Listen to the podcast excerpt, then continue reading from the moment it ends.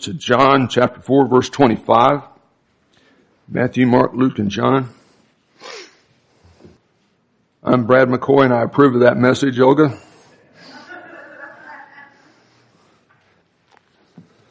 This morning we come to John 4 in our Life of Christ A through Z series.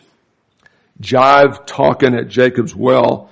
And we're going to see the overall message here that no one is so bad he or she cannot be saved by God's grace based on the person and work of the Lord Jesus Christ received by faith, active receptive trust in Christ alone. Now this chapter has 42 verses, but the heart of the matter in many ways is found in verses 25 and 26. So let's read those as we get started this morning. And I'm looking at the New American Standard Bible. The woman, the woman at the well, we don't even know her name. You'll meet her in heaven though. Said to him, the Lord Jesus Christ, I know that Messiah is coming.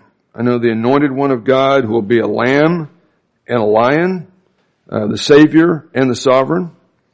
I know the Messiah is coming.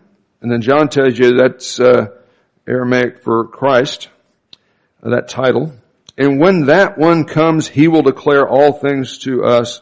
Jesus said to her, I who speak to you am he. You're talking to the Messiah, the exclusive issue and the exclusive issuer of eternal life. Um, let's pray that we'll be teachable to God's word. You know, worship means to ascribe worth, right? That's what worship is, to ascribe worth. And uh, we don't just worship by singing songs, as important as that is. Uh, we worship by studying the Word. We worship by praying. We worship by fellowshipping right? We're ascribing worth to God by esteeming our fellow believers or by uh, reverencing His Word and, and, receiving it as truth. So this is just as much worship as singing and vice versa. So let's pray for uh, teachability and for, as is our custom, and we're happy to do it, our troops, our peace officers, firefighters, and uh, Bo West, West, lead us in prayer in that direction, would you? Thank you. Uh, you know, we like to do an abstract thought warmer upper before we dive into the word. Some kind of uh, slightly comedic attempt to, you know, kind of get the juices flowing. And school starting. Some people have already started school. Cameron University starts um, for me this Tuesday at eight o'clock. Angel starts her uh, uh official uh, nursing curriculum uh, this week. Um, Dustin's right back in the old classroom. Did uh, school all through the summer and right back at it. So uh, I want to celebrate students this morning, especially middle school and high school. So I guess I'm looking at uh, the ward boys there, especially Sydney over there, some others. But I did some in-depth internet research, unless that's an oxymoron this week, looking for um, jokes about or for teens, and I found thousands. I found thousands and thousands of jokes, but I only understood three of them. So we're gonna, we're gonna, uh, we're gonna do three jokes for or about teams. Uh, where would you learn how to make ice cream? At Sunday School. S-U-N-D-A-E for those of you listening on the World Wide Web. Sunday School. What did the student say when his teacher asked him to use geometry in a sentence. A little acorn grew and grew until it finally awoke one day and said, gee, I'm a tree.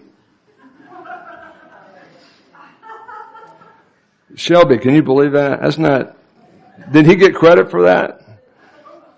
How many teens does it take to change the toilet roll? We don't know. It never happens. Uh, Life of Christ A through Z allows us to walk through the 26 major events in the life of Christ in alphabetical order.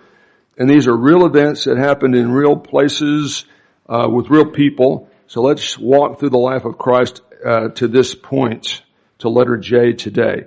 A1 stands for angels announce the supernormal pregnancy of Elizabeth with John the Baptist to the husband, Zacharias, uh, and they're too old to have children, but they got pregnant the old-fashioned way, supernormally. A2 is angelic announcement to Mary first that she's going to supernaturally become pregnant, virgin conception. She goes out of town to visit her uh, relative Elizabeth because she's heard old, older lady Elizabeth's pregnant. And when she comes, when Mary comes back to Nazareth months later, she's showing and an angel tells Joseph, it's not what you think. It's okay. You can marry her. You can cleave to her, but don't become one flesh yet. Wait until after the birth. So A stands for what? Angels announce. Angels announce the, the pregnancies of John the Baptist and the Lord Jesus. B stands for birth in Bethlehem. The prophet Malachi in 700 BC told us that the Messiah, the, the Savior would be born in Bethlehem, the city of David. Nothing significant had happened in Bethlehem for a thousand years since the days of David when Jesus was born. But even though his mom and dad, his uh, legal dad and his real biological mom, uh, superly uh, conceived, lived in Nazareth, way up in Galilee, uh, the Romans convened a convenient tax census, and so they had to travel down to Bethlehem, and it all worked out. B, birth in Bethlehem. C stands for carpentry career. The word uh, Rick, in your Bible says carpenter is tecton. It means a skilled worker in wood or stone. And that mosaic floor we saw in Sepphoris, just two miles north of Nazareth, is, is work Jesus could have done as a tecton, as a skilled worker in wood or stone. And from age 12 to about 30, when he begins his ministry, he's doing that. That's six times as much time as he's preaching. God works in mysterious ways, and that's not a joke, that's a fact. D and E really are the beginning of the ministry of Jesus. D stands for dove descends at the baptism, or if you want to say it this way, Sydney, dove descends at the Duncan, so we get three D's in there. And E stands for enemy entices. So at the baptism of Jesus, the prophesied forerunner of the Messiah identifies and Jesus identifies with his ministry, so they kind of pass the baton and the voice of God the Father declares the perfect righteousness of Jesus. So we know as a tecton, um, for most his adult life, all his adult life, uh, he's living a perfectly righteous life. He qualifies to be the Messiah. This is my beloved Son in whom I'm well pleased. And then E, immediately after his righteousness is declared, what happens? He demonstrates his righteousness as he goes one on one with the spiritual enemy number one the last Adam's in the wilderness. The first Adam was in a luscious garden, everything he needed, but one thing was on the don't list. Uh, Jesus uh, demonstrates his righteousness as enemy entices the temptations. F stands for first followers. After months in the desert of Judea, Jesus goes back to where John is baptizing, and John starts funneling his disciples to Jesus as that's the Lamb of God. That's the guy I baptized several months ago. And we see the first followers, F, John, Andrew, Peter, Philip, and Nathaniel. G, all those guys are from northern part of Israel, Galilee, and they're down with John the Baptist for a couple of weeks just to kind of find out what he's saying about the Messiah. He, they find the Messiah. They all go back to Galilee and they're invited to a wedding feast, a wedding reception. And that's where Jesus does his first miracle. So let's call them great guests at the wedding. That's the G part. H is the grand opening of the ministry of Jesus. Jesus in um, April of 30 AD goes to Jerusalem for the first Passover during his ministry, and he finds the religious system based on the Old Testament scriptures totally corrupt. You can use the scriptures and, and corrupt them just because somebody's quoting Bible verses. Who quotes Bible verses in addition to Jesus when we're talking about enemy enticing. You know who quoted Bible verses to Jesus when Jesus was tempted? Satan did. Satan knows it backward and forward. So uh, there, the, the system is corrupt, and people are making big money with a big bloated bureaucracy, and that's the, the way of the world, and the world tends to corrupt it. But house cleaning, Jesus says, I don't accept this. This isn't legit.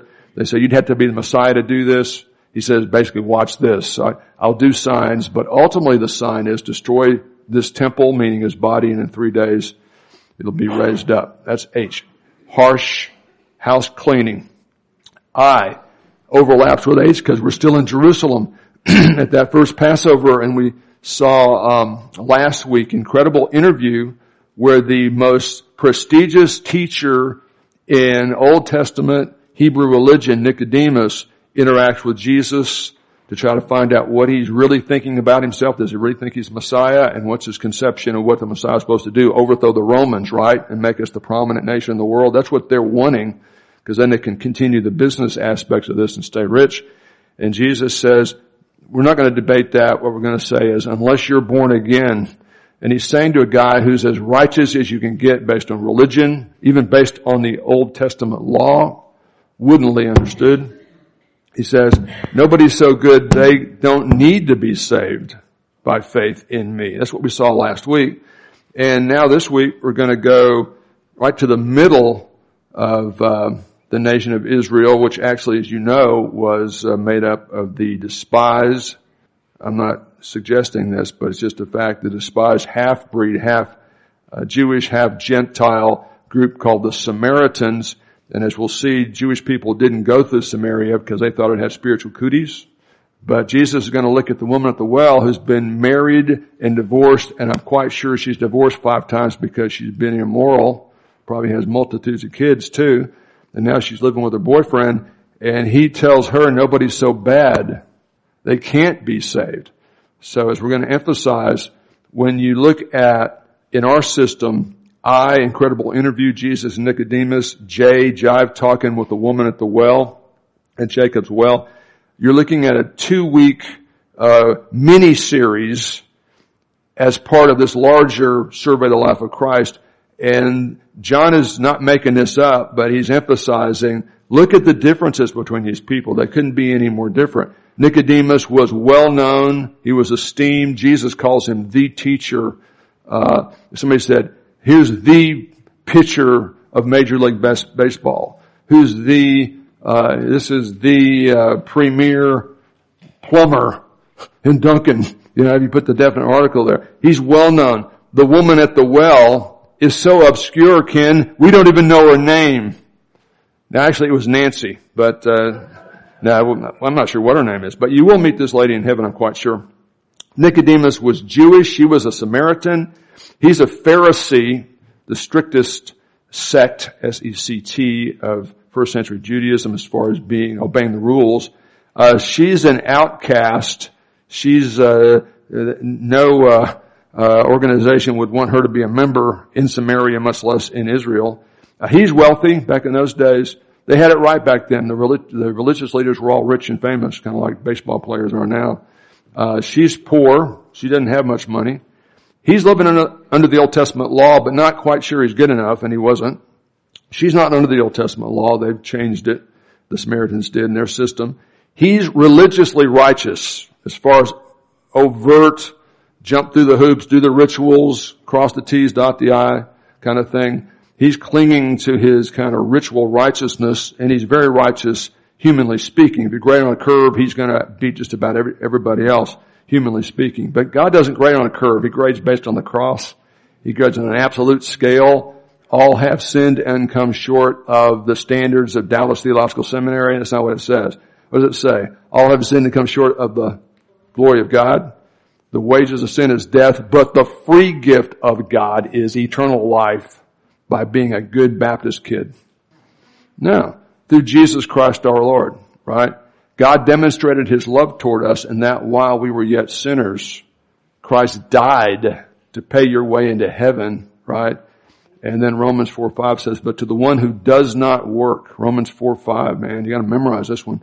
But to the one who does not work, Nicodemus is trying to work. Woman at the well thinks she's too bad to work. It's too late. But to the one who does not work, but who believes in him who justifies the ungodly. Nicodemus is just as ungodly as the woman at the well is compared to God, right? We don't see it that way, but God does. But to one who does not work, doesn't try to earn salvation, but who believes in Christ, the one who justifies ungodly, that person's faith is reckoned as righteousness. Our sins imputed to Christ and judged on the cross, that applied to us when we believe, plus his righteousness is imputed to us as our permanent legal standing. Having been justified by faith, we have peace with God. There's no just, no condemnation for those who are in Christ Jesus. He's very religiously righteous. She's religiously unrighteous by any standard, right? I don't think, I think adultery is on the don't list of every major religion I've, I've studied, right? Even, even back in the early days of American history when a lot of the movers and shakers did that kind of stuff, at least they were discreet, right?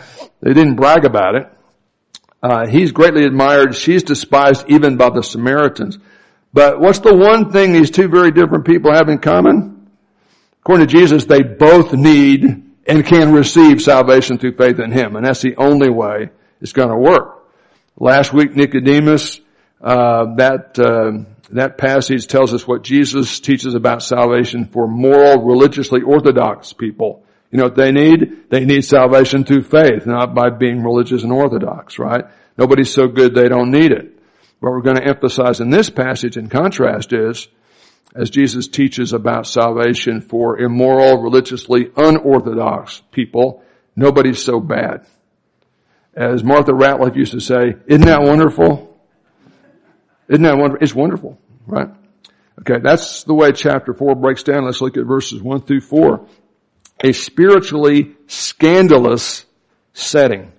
Therefore, when the Lord knew that the Pharisees heard that Jesus was making and baptizing more disciples than John, the baton pass has been successful. Although watch this, although Jesus himself was not physically doing the baptizing, but his disciples, John, Andrew, Peter, Philip, and Nathaniel at this point. If you have to be baptized to be saved, Jesus didn't save anybody and he passed up the chance to do it. Isn't that interesting? Uh, a couple of verses before this it says John was baptizing near Salim because there's a lot of water there. Uh, there are three mode, basic modes of baptism Christians have held to for 2,000 years, but I'm a uh, firm uh, believer in baptism by immersion. Baptism doesn't save you any more than wedding, wearing a wedding ring makes you married. Am I still married? To the same person. And we've been married for 45 years in a row. That's the hard part. But, you know, if I were to put this down to a group of golf club and somebody were to pick it up clowning around or whatever, it wouldn't make them married to me, Debbie, or anybody else, right? So baptism is kind of like a wedding ring in that sense. It doesn't wash away your sins, but it's a picture of something. It's a picture of your identification with Jesus on the cross dying for your sins, burial, and resurrection. resurrected. That's what the gospel is, 1 Corinthians 15, 3 and 4. So that's, that's it. But it is interesting. It does say later, uh, late in chapter three, and we're in chapter four, that John was baptizing in a particular place in the Jordan because there's a lot of water there. You don't need a lot of water to sprinkle or pour. You need a, a lot of water to baptize somebody big like David Bearden, right? Uh, did you get baptized as a little kid? Good. Okay. I, it's funny. I was just talking to somebody who, who uh, uh, as a lay minister, who had to baptize a big old guy. And I said, yeah, you know, it's like the, the, the swan swimming across the surface of the water. When you're baptizing a big person, you are working like mad to get them up. But hopefully nobody notices, you know, but, so anyway, look at verse one through four. So, uh, the ministry's in full swing. Jesus is attracting people to himself, expressing faith, and as a token of that, the symbolism, uh, being baptized, but he's not physically baptizing anybody. He left Judea, the region around Jerusalem, and went back, was headed back to Galilee, the northern region, to continue the early phases of the ministry. And then verse 4 says, he had to pass through Samaria. He had to out of moral compulsion and purpose driven reasons. He doesn't have to go through Samaria. There's several ways to get from uh, Judea back to Galilee without going to Samaria. We'll show you that. But the thing to notice, okay, Lloyd, is no religiously righteous Jew in this time period, like Nicodemus, would set foot in Samaria. They'd go around it. The religious leaders in Jerusalem taught the Samaritans as mixed Jewish Gentiles with a theologically flawed religious system and their own temple to compete with the real temple in Jerusalem, which as we know was corrupted by the current status quo. They believed Samaritans were outside of God's saving concern and they also had spiritual cooties, and if you went through Samaria and interact with those dirty Samaritans and fill in the blank for whatever ethnic or group you want to put, you know, um, uh, it's going to give you spiritual cooties. And Jesus didn't seem to be impressed by that kind of theology. Okay. Uh, this is our basic map without the letters, right? So, uh, Judea is the region here. It includes Jerusalem and Bethlehem. Galilee is the region up there. For some reason we don't have Galilee, but yeah, that's the region. Those are the cities. Jesus is here. He wants to go back in this area here. And it says in verse 4, he had to go through Samaria, which makes sense to us because, you know, the shortest distance between two points is a straight line. But because people in Jerusalem said you're going to get spiritual cooties, Jewish people, if you go uh, to Nazareth, say, through Samaria, they would go that way or that way. You, you take your pick. You can get there either way and not have to interact with Samaritans. Jesus went that way on purpose, knowing this would, broke the rules, not of God, but of the picky religious system. They added uh, a bunch of picky stuff that doesn't really mean anything. Uh, and that the religious leaders could and would use this against him. But, you know, there's a principle there. Just because somebody's going to be mad if you do the right thing isn't a reason not to do the right thing. It may uh, quantify or qualify when and how you do it, but you know, we had these eight things we learned a couple weeks ago, uh, eight things Jesus wants you to do on the job. Show up, show up on time, show up on time ready to do the job, that kind of thing. And we said at the end, don't be surprised if your coworkers will notice that and resent you because they think you're showing them up or trying to polish the apple and make points with the boss. But that's not a good enough reason to be sloppy and stupid at work. You know, you do the right thing the right way. But uh, just because somebody's going to get mad, I, I grew up with three younger sisters, and there was nothing I could do that would not make them mad. So I figured out real quick. Uh, I was going to do what I wanted to do anyway, so I might as well just do it and not be surprised when they got mad at me. Okay. Look at verses 5 through 26. Salvation offered to a Samaritan. That would have been so offensive to the religious leaders in Jerusalem. How dare you see them as worthy of uh, a salvation offer? I mean, they're, they're the dirty Samaritans. They're outside of God's scope of salvation. 5 through 15, the living word, Jesus and a merely existing. You know, can you, are you living or merely existing? We got the living word, the creator in human form interacting with this woman that's so far off the scale. She's despised by the Samaritans. The Samaritans are despised by the Jews. She's uh, despised by the Samaritans. So it came to a city right in the middle of Samaria called Sychar, near the parcel of ground that Jacob, Abraham, Isaac, Jacob, that Jacob gave to his son Joseph. And Jacob's well was there. So Jesus being wearied in his humanity, one person, two natures, his human body got tired, got hungry, got sleepy. He's tired. They've been traveling from 6 a.m. to noon. It's a six hour walk. Um, and they're not but halfway to their objective. From the journey was sitting thus by the well. is about the sixth hour. If he's using Jewish reckoning here, that's noon. I think he's using that here. There's some debate about that. Uh, there came a woman of Samaria to draw water. You might say, what's the big deal about that? Nobody in the ancient Near East went to the well at noon. You go to the well early in the morning before it gets really hot and shortly before dark. Shortly before dinner, which is usually around dark because the men folk and others had to work till dark, right? Uh, she's going at noon when nobody from the city would be there. You know why? Because she's tired. She's offensive to the people. She's openly immoral. She's scandalous. She's a nasty woman. And uh, the, the, other women uh, were going to be catty and say nasty, th- mean things to her, and mean girls do the mean girl thing to her. So she's going to the well when she assumes nobody from town is going to be there, and she's certainly not expecting Jewish people to be there. Why would she not expect Jewish people to be at the well in Samaria? They don't go to Samaria. They don't have dealings with Samaria. So she walks up, Jesus sitting by the well, right? Um, and Jesus not only uh, is there, he actually speaks to her uh, as if she's a person.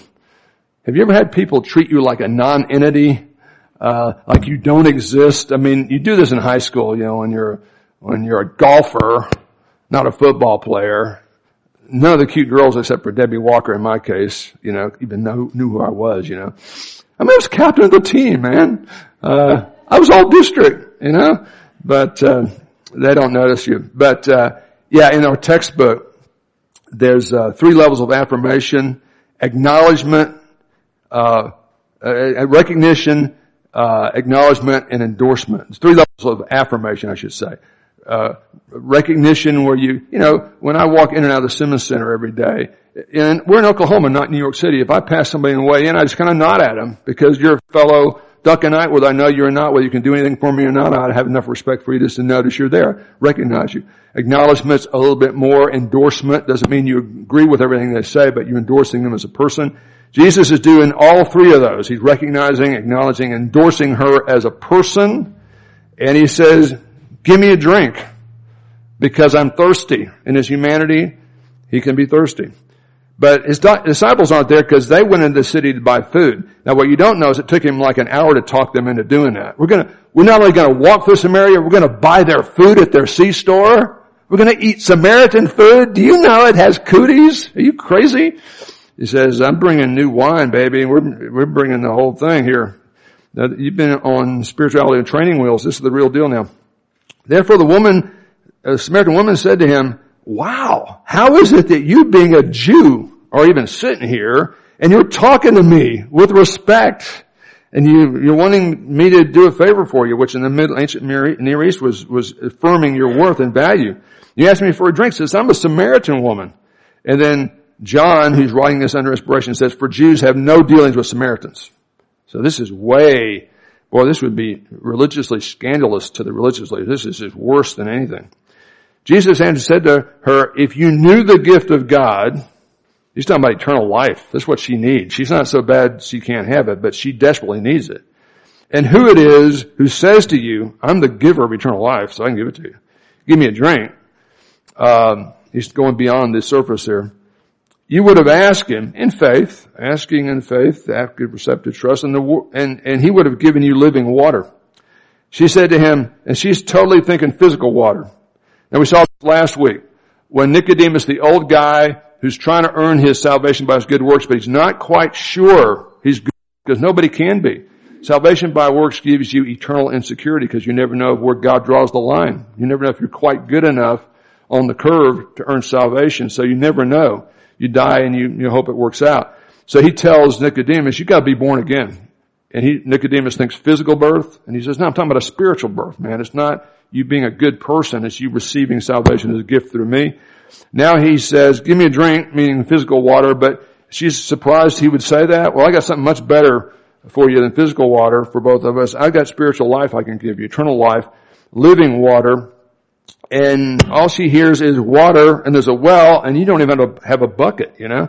She said, sir, uh, you have nothing to draw with and the well's deep uh, where then do you want me to get this living water for you? You're not greater than our father Jacob, Abraham, Isaac, and Jacob. Actually, he is. Before Abraham was, I am, right? Um, are you? You're not greater than he is, who gave us this well and drank of it, fed his, uh, watered his sons and his cattle. And watch this. Jesus answered and said to her, everyone who drinks of this water, H2O, you can diagram it, you know, chemically, it's going to thirst again. You're going to have to get more later. But whoever drinks of the water, the eternal life I give him, you get it, and it's everlasting, right? Uh, will never thirst again. But the water I will give will become in him or her a well of water springing up into eternal life. Slow down, getting too excited. Woman said to her, to him, sir, give me this water so I won't have to come out to this well every day at noon. It's work, you know? And he said to her, she's totally missing it. She needs to see her need because if you don't realize you're a sinner, you don't need a savior. Uh, now, you know, and again, she knows she's a sinner deep down. She, they rationalize it, right? Uh, they don't even blush anymore. But, um, you know, he's just establishing the fact, I know exactly who you are. I know why you're here at noon because you won't, nobody, no respectable Samaritan will interact with you because you've been so immoral. So he says, go call your husband and come back. And what does she say? after she gulps, oh my gosh, he must have saw my Twitter feed. Right? The woman answered and said, I have no husband. I'm not, I'm single and available. She probably winked, right? I mean, really, that's the type person this is. Jesus said to her, uh, you're right. You don't have any husband. You've had five of them. And again, the text doesn't say this, but I don't think she was the innocent victim. You know what? Uh, one person can total a marriage. And scripture from Deuteronomy through Matthew, 1 Corinthians acknowledges there can be legitimate reasons for divorce, right? And that doesn't make you a stained person for the rest of your life. But uh, there's some kind of dysfunction when marriages break down, and I'm quite sure, and we'll talk to her in heaven, Sonia. In fact, let's just, just let's just do that. Okay, something to look forward to. We will talk to this woman in heaven together. So find me. Okay, I'll be on the backside of Jupiter, you know, that day. But uh, yeah, uh, yeah, you've had five husbands, and the reason you've gone through them is because you've had boyfriends on the side. And the guy you're with now isn't your husband. You're just living with some guy. He won't be there very long. You said, truly, you're not married. I got that. And she says, sir, I perceive you're a prophet. Whoa. You know, he, he got her attention on that. And then she tries, I think, and she probably got some sincere question here, but I think she's trying to change the subject just like Nicodemus didn't want to get into the subject. So Jesus stopped him after two verses and said, you gotta be born again. Uh, let's just talk theology here. This is way too convicting talking about my sex life here. Um, our fathers worshipped, ascribed worship to God in this mountain, Mount Gerizim. You can see it from Sychar. And you people, you people, right? Sounds like, uh, uh, who is the business tycoon, the computer guy who ran against George uh, Bush? Yeah, Ross Perot. Sounds like Ross Perot. You people. You people, you're not supposed to say that nowadays, right? Uh, say that in Jerusalem is the place where men ought to worship. And she's right there. They ought to worship in Jerusalem. But what do we know about the worship in Jerusalem right now, Doug, based on chapter 2? It's all corrupt. They're in the right place, but they're still, they're doing it the wrong way. So just the place isn't as important as how and why, right? And Jesus said, woman, believe me, don't worry about that. Now is coming when neither in this mountain nor in Jerusalem will you worship the Father. Uh, you worship what you do not know. We worship what we know for salvations of the Jews. What does that mean? Salvations of the Jews? It means that the Jews are the line through Jesus came. Jewish was not a Caucasian. He was a Jewish, and he looked like an average Jewish person because Isaiah in the prophecy says he's got no appearance that would be attracted to him. He wasn't particularly tall, short, heavy, thin, especially handsome. He just looked like an average person, and he's saying salvation is of the Jews. So why are so many Christians uh, anti-Semitic? I have no idea. It makes no sense to me whatsoever. But an hour is coming and now is when the true worshipers, whether they're in Samaria or Judea, Sychar, or Jerusalem, will worship the Father in spirit and truth. For such people, the Father seeks to be his worshipers. God is spirit, and those who worship him must worship in spirit and truth. Um, the woman said to him, I know Messiah is coming. Uh, he's called the Christ. When he comes, he'll declare all things to us. Jesus said, I who speak to you are, am he. Now, Wednesday night on the Seeking Allah Finding Jesus we talked, he talked about uh, Nabeel, uh, talked about the uh, deity of Christ and pointed out there's no verse in the Bible where Jesus says, I am God, but he affirms it in a lot of different ways. Uh, in the beginning was the Word, Jesus, Word was with God the Father, the Word was God himself. I and the Father are one and the same in essence, not the same person, but uh, co-equal, co-eternal. Um, in him all the fullness of deity dwells in bodily form. There's a lot of places that affirm that. But here he's affirming he's the Messiah. And when you understand what the Messiah is going to do, he's got to be the God man. So in effect, he's affirming not just his Messiahship, his Saviorhood, but his deity. Uh, at this point, his disciples came. Where had they been? They've been at the grocery store. Sychar. There's only one. It was a super Walmart though. That's a good thing. So they, so they were standing in line for at least 30 minutes, James. You know that, right? Just checking out. Disciples came and they were amazed that he was speaking with a woman, right? In that context. Yet no one said, what are you doing? Or get lost, you know, why are you doing this? I mean, it's bad enough we're in Samaria buying, eating Samaritan food. Now when you're talking to a woman, oh my goodness. So the woman left her water pot and went into the city and said to the men, and this sounds hedged, but it implies a yes answer in the original Greek. And I think she's hedging and qualifying her, confirm, her confession here because of her reputation. She's not necessarily the best source for theological information. She realizes that. She's got a reputation, a well-deserved bad reputation. She goes in, into town, leaves her pot there, a water pot, and says, I want you guys to come out and see a guy, a man who told me all things I've done. He knows my whole life history. Now before you can become a mentor, you have to have a background check. I, I, sweated mine out, but I, I made it, man. Uh, that was the most difficult part of the process. Back then you had to go to the, to the belly of the jail. Uh, you know, it was interesting. I think it's it made it easier now. But she's basically saying, he did a back, background check on me. He knows everything about me.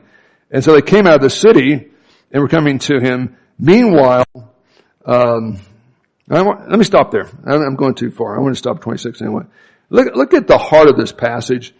And, uh, that's my Bible. And a long time ago, I put a heart around that, uh, passage there, verses 25, 26. Uh, this is just Jesus saying, I can give you living water. That's what you really need. You don't need uh, physical water. You need living water. And then you can kind of change your lifestyle around, isn't it? Fruit of salvation. So he goes immediately to that. But he uses the analogy, and she misunderstands it. She's still thinking physical water. And then she tries to get him off the track. Let's talk about, you know, the relationship between Samaritan theology and Jewish theology. And he says, don't worry about that. Um, focus on who I am. And she says, I do know the Messiah is coming. He knows everything. And she's, he says, I'm the Messiah. You're looking at him. Okay, right here in the middle of Samaria. And I'm sure she's thinking, what? You're going to get spiritual cooties. Wait till the religious leaders find out, right? So Jesus is clearly misunderstood throughout the Gospels, but the Gospel of John really emphasizes this. In chapter 2, he says, destroy this temple and in three days I'll raise it up. And he's standing in front of the temple that's been renovated six years and still got several more years to finish. We'll go to the Temple Mount next May.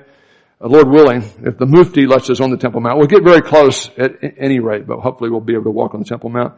But yeah, and what they, when they heard Jesus say, destroy this temple in chapter two, did they understand him? They clearly misunderstood him. They thought he was talking about the physical building. He meant his body. Chapter three, Jesus says you gotta be born again. You need a spiritual birth. You can't earn salvation. Doesn't work that way. Nicodemus thinks physical birth. He offers her living water. She's thinking physical water. So he makes it a point, as we've stressed here, uh, to say things that's going to force you to think it through. And if you do, if your heart wants to understand it, you will, and you'll really own it. And it's really, really, really important.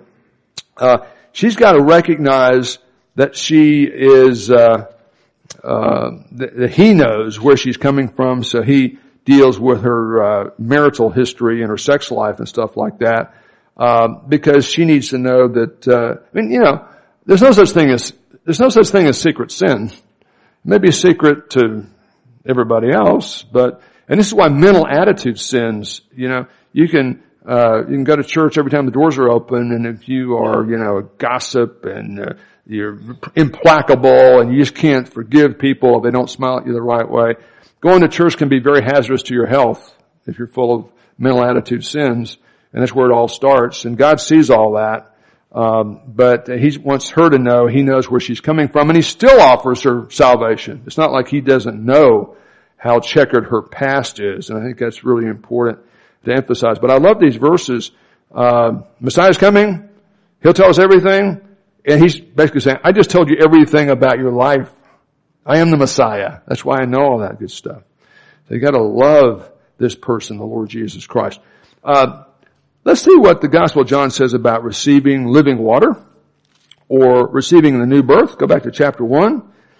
This is the book that emphasizes the grace mechanism of salvation through faith alone in Christ alone. Matthew, Mark, and Luke are more discipleship manuals for believers emphasizing the example of Jesus so as believers we can submit to his lordship and embrace his lifestyle and his priorities. But John 1, in the beginning was the Word, title for Jesus. Word was with God before the beginning and the Word was deity himself. He's in the beginning with God the Father. He was the active agent of creation. He's also the active agent of recreation, right? In him was life, that's Zoe, not bios, spiritual life, not biological life. And the life was the light of men. That's a title for Jesus. The light Jesus shines in the darkness. The darkness did not grasp it, either understand it by and large or destroy him because he was resurrected after the bad guys crucified him. Uh, look at this. Verse 10.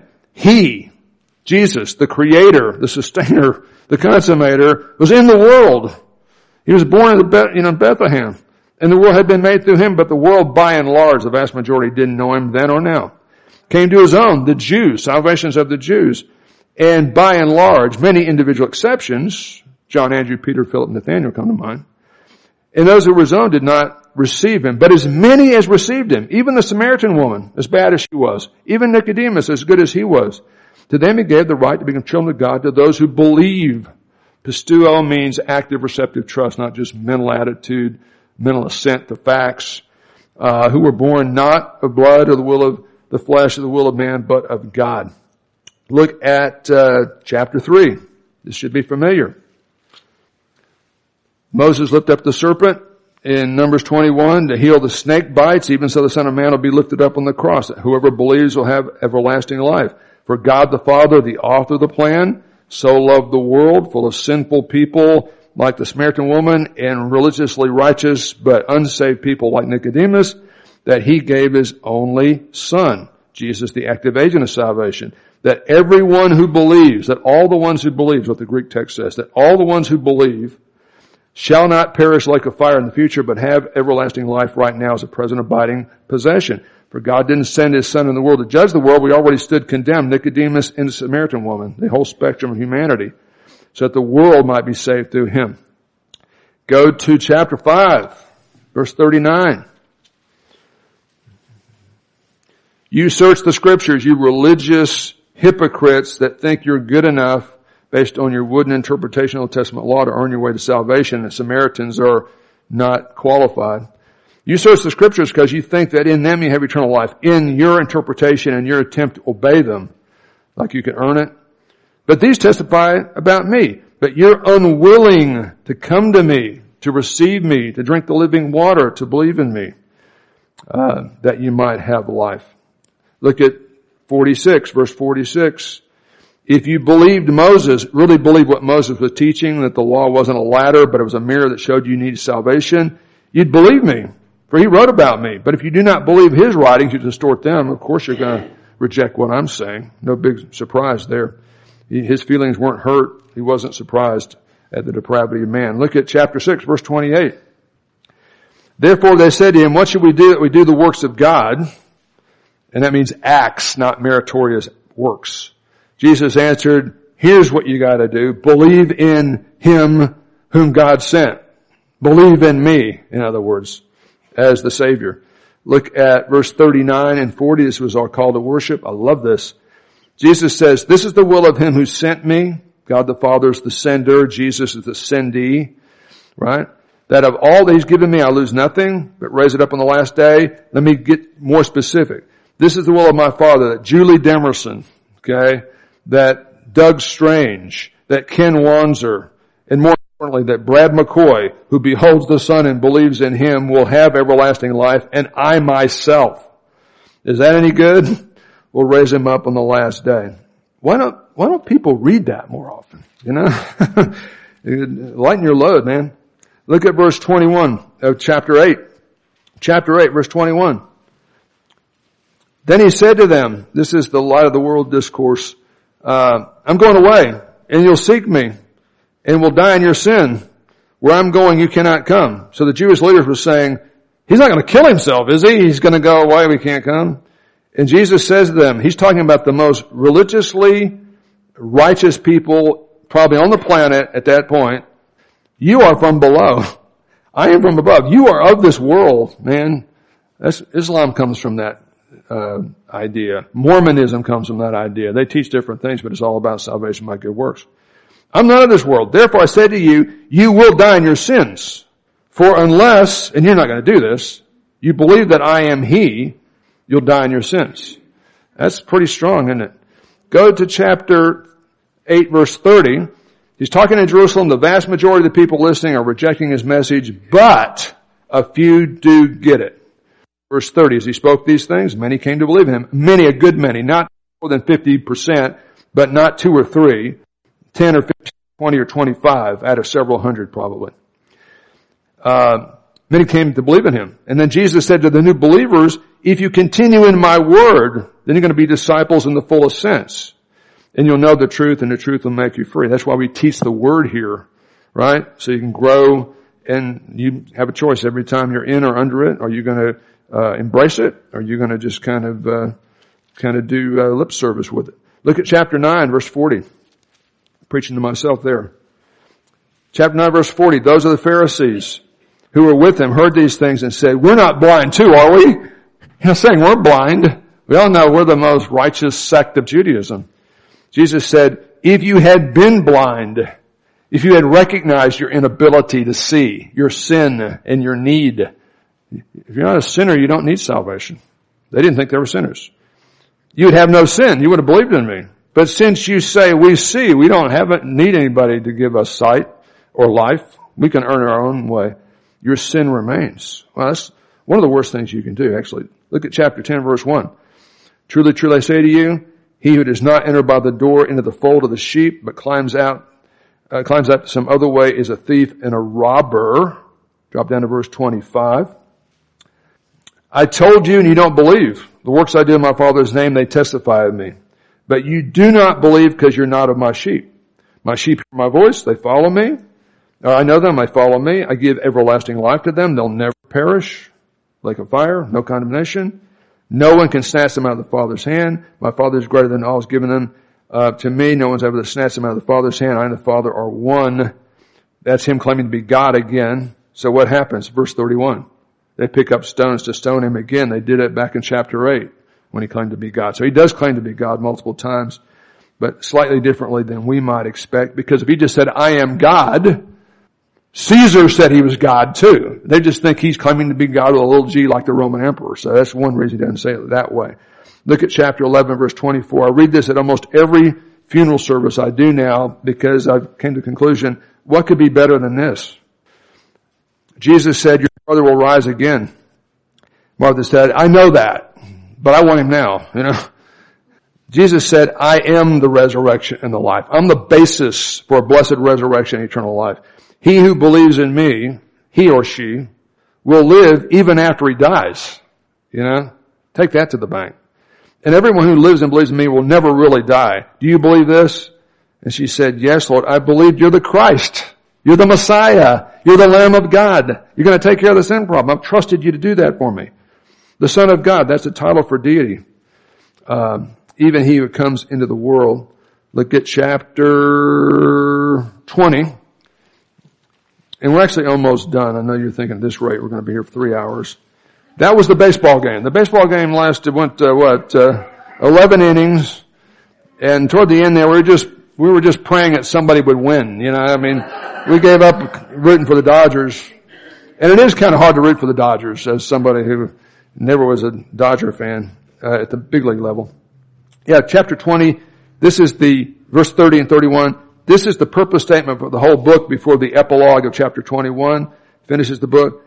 Therefore, many other signs. I'm just telling you about seven major signs in the resurrection in the Gospel of John Jesus performed in presence of his disciples, which are not written in this book. I'm not trying to be comprehensive here. This is not an analytical 21st century biography. But these are written that you might do something. What? Go to church, go to synagogue, try harder, quit smoking. No, that you might believe that Jesus is the Christ, the Savior, the issue of eternal life.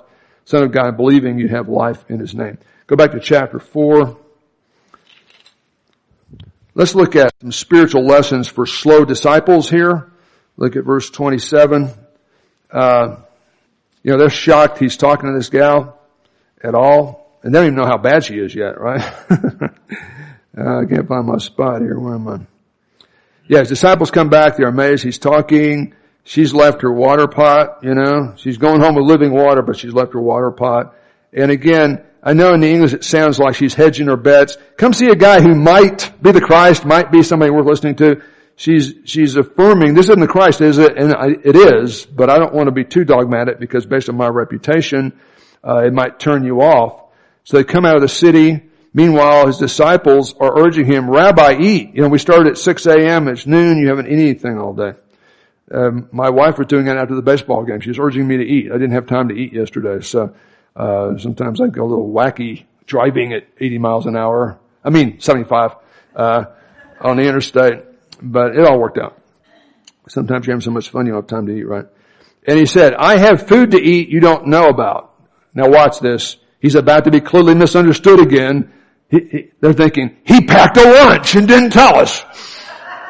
He had RX bars and didn't share. That's what they're thinking. This is the way these people think, man. Uh, they treat preachers like that too, by the way, sometimes. Uh, so disciples saying one another, no one brought him anything to eat, did they? I mean, has he been hoarding food again? You know, like he ever did. Jesus said to them, my food, what really satisfies me and keeps me going is to do the will of him who sent me to accomplish his work. Uh, Do you not say there are four months and then comes the harvest? Behold, I say to you, lift up your eyes, look on the fields, they are white for harvest. You hear about fields white for harvest? That's where Jesus said that. There's a lot to do. You can be fulfilled as you plug into the Great Commission. You don't have to be a full-time pastor, youth minister, or missionary to be involved in the Great Commission. You are whether you want to or not, well or poorly. Already, he who reaps is gathering wages and gathering fruit for life eternal. So he sows and he who reaps may rejoice together. For in this case the saying is true, one sows, another reaps. I sent you to reap that which you have not labored, others have labored, and you have not entered into their labor. You know, uh, evangelism is a process, not a point act, and the person actually sits down and, and works somebody through where they make a decision and you can see it. Uh, that's just person jumping on the goal line. Uh, lots of people had influence.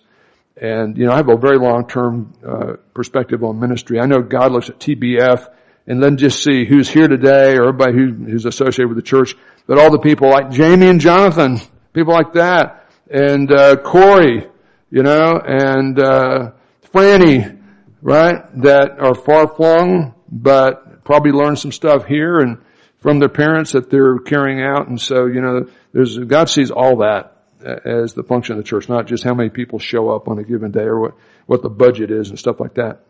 Now watch this. Look at verse 39. Yeah. Salvation surprisingly from the Jewish religious point of view, I mean. You've already probably read this story, so you're not surprised that much, right? Uh, but look at verse um, 39.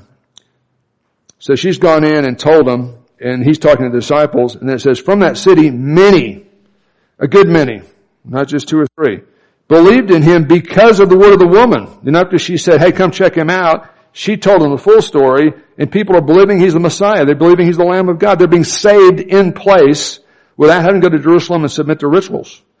Um, just based on her testimony. So when the Samaritans there who lived in Sychar came to Jesus, they're asking him to stay. And he stayed there two whole days. And then it says many more believed because of his word. And they were saying to the woman, it's no longer because of what you said, it's because we've seen him with our own eyes and we know he's the savior of the world, right? Um, that's the that's the secret message of the four gospels. The Jewish Messiah is the savior of the world. And nobody's so bad they can't have salvation. Even a Samaritan woman who's blown five marriages due to immorality. And again, I know she, doesn't say that, but trust me, that's what happened. I'm quite sure of that. Uh, it's not unique with me to assume that. Otherwise there'd be other things being discussed probably right there, right? But the Jewish Messiah is the Savior of the world. I know we're used to that, but listen, God isn't an American.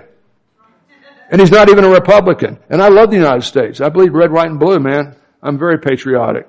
And I, I do think we're exceptional. I do think we were great, and I think we're great now. Hopefully getting greater all the time, right? Um, but God's not an American, and He's not white, and he transcends your college education, you know. He's not impressed by my PhD, I don't think. Um, but yeah, we've got real evangelism taking place because they're interacting with Jesus. And you see the contrast between your average village in Galilee and this little city of Sychar, you know.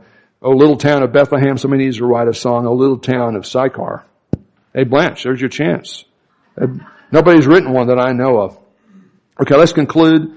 Again, we started with the differences between these people, and they're obvious. I didn't put male, female. That's that's obvious. It goes much beyond that. You know, he's very religiously righteous. She's openly immoral, and yet Jesus, using different metaphors, it made sense to talk to this old guy who knows he's near the end, near his death. He's probably in his seventies or eighties, or he's much older than sixty-five for sure. But uh, I just say that because I am sixty-five. And, you know, he's been dedicated to the fact he's going to earn his way into heaven, but he's not sure he's good enough. How could he be? He says he's got to be born again. That's the metaphor he uses. She's needing physical water. He says, I'll give you water. You won't ever go back and get it. You'll get it once. You'll have it forever. So the, one thing that they, these two very pe- different people have in common is Jesus says they can receive salvation. They can receive everlasting life through faith in Him. Uh, saving faith is not mental assent. It involves full consent of the will. It's active receptive trust. But, you know, if your theology doesn't, uh, doesn't permit the salvation of the terrorist on the cross next to Jesus, you probably better tweak your theology a little bit Saving faith is not you giving something to God. It's, this is not let's make a deal. I'll give you my life, you give me eternal life. That's, that's, that'd be a whale of a good deal, but that's not grace. Grace is unmerited favor. All this good stuff that comes out of your Christian life is the effect. It's the fruit. It's not, it's not front loaded. And I know it's very popular to front load it because we want you to do all these great things. Be baptized, come to prayer meeting, all this stuff. I want you to do all that stuff. But that's not part of the terms of salvation. What did, what did the terrorist on the cross say to Jesus? He didn't even say Lord. He said, Jesus, remember me when you come in your kingdom, right, Rick? That's all the guy said. He's basically saying, I am a sinner. That's obvious. I can't fix it, but I believe you can and I want you to. You know, the, I think the great illustration of saving faith is the leper that comes to Jesus says, if you are willing, you can make me clean. And he says, I'm willing, you're clean. And later Jesus talks about his faith. You know, that's active receptive trust. That's, it's, but to the one who doesn't work but who believes in him but justifies the ungodly, who's not working to earn it. You know, she, she realizes she can't earn it. Nicodemus is a guy who thought he could earn it, but Jesus pulled a plug on that. So, um, yeah, both these people are prime candidates for uh, salvation. I think you're going to see them both in heaven. But let me uh, take this to heart as we do stop this time. Uh, it's interesting, and I'll buzz through that review there. You can read that later. Um, I know Angel knows this, Hinduism has, based on previous lives and the good or bad karma you've generated based on being a good Hindu, based on your, your, uh, dharma, the duty you owe to your caste. Hinduism breaks humanity into four groups of people, four castes, but it breaks each caste into hundreds of subcategories called jatis. Now there's actually a fifth category of humanity, below the fourth caste, and it is so low as far as spiritual equity, karmic value, that they don't even belong in a caste. They're called the outcasts or the untouchables. Now, Gandhi called them the children of God. a little bit more grace than the Hindu theology did. But Hinduism puts people into these castes, and below the four castes are the outcasts. Judaism in Jesus' day saw people like Samaritans and also Jewish people that they would refer to as tax collectors and sinners, which was a technical term for irreligious based on their Kudi system of spirituality uh, status. The Jewish leaders believed that people like the Samaritans and Jewish sinners, not religiously righteous people, were spiritual outcasts outside of God's scope of salvation. Yet Jesus not only goes right through the middle of Samaria, filled with all these outcasts, but he offers the woman at the well just straight up, within five seconds, eternal life if she'd ask for it. You know, this would have to be a grace. It wouldn't be based on her commitment or the fruit of her salvation. It would be based on an ungodly person receiving this free gift. So while our human best isn't good enough for salvation, Nicodemus, Nobody is so bad, woman at the well, God can't save them. And as many people have said, the ground around the cross is perfectly level. You know, transcends color, culture, country, morality, woman at the well, religiosity, Nicodemus. So I would just say, and I, have thought of a few people this week. Who are the Samaritans in your world? Who people you think are beyond the pale? Maybe they hurt you or hurt your family or did something horrible. Uh, who in your world, your family, friends, neighbors, acquaintances, is so bad, and maybe because they are so bad toward you, and you probably forgot what they did to make you mad at them, but you know, just know they're no darn good, you know, uh, that you basically stop praying for them to come to Christ, or you think they're beyond the pale. I don't give up on anybody until they're gone, you know, and uh, I've been praying for Paul McCartney for 50 years, man. And I think he's closer to the kingdom than ever before. But, you know, he's 11 years older than I am, so he didn't have much time left. Pray for Paul McCartney, okay? Um, pray for Donald Trump. You know, I, I, don't know where he's coming from spiritually. Um, I'm not sure he's born again. Maybe he is. I don't know him personally, you know. Uh, listen, he can call me anytime he wants to. I'll fly up there and talk to him. I'll straighten him out real quick, you know. But, uh, yeah, there may be somebody in your life uh, that's hurt you or mistreated you. God's not asking you to uh, endorse sinful, malicious activity toward you, But don't let anybody be out of your um, prayer window when it comes to thinking about salvation. Jesus would offer this woman straight up living water. He's got a heart even for the worst of sinners, and we ought to be uh, praying and doing what we can, you know, in our interactions with folks to help them to see that. Okay, let's have a word of prayer. Father, please take this portion of your word and transform it in the hearts of believers from information to truth so that rather than just being informed, we'll have transformation happening in our categories and our priorities. And I pray for anyone here this morning who's not in the depth of their heart, like this Samaritan woman, seen their sin and their inability and has stopped rationalizing it and redefining it and has turned to Jesus as the only solution for their major issue, separation from you based on their nature and their personal sin, and open their hearts to see and put their active, receptive trust, childlike faith in the Lord Jesus Christ. And I pray you be glorified in the process of us receiving this truth and now applying it and living it out. In Jesus' name I pray. Amen.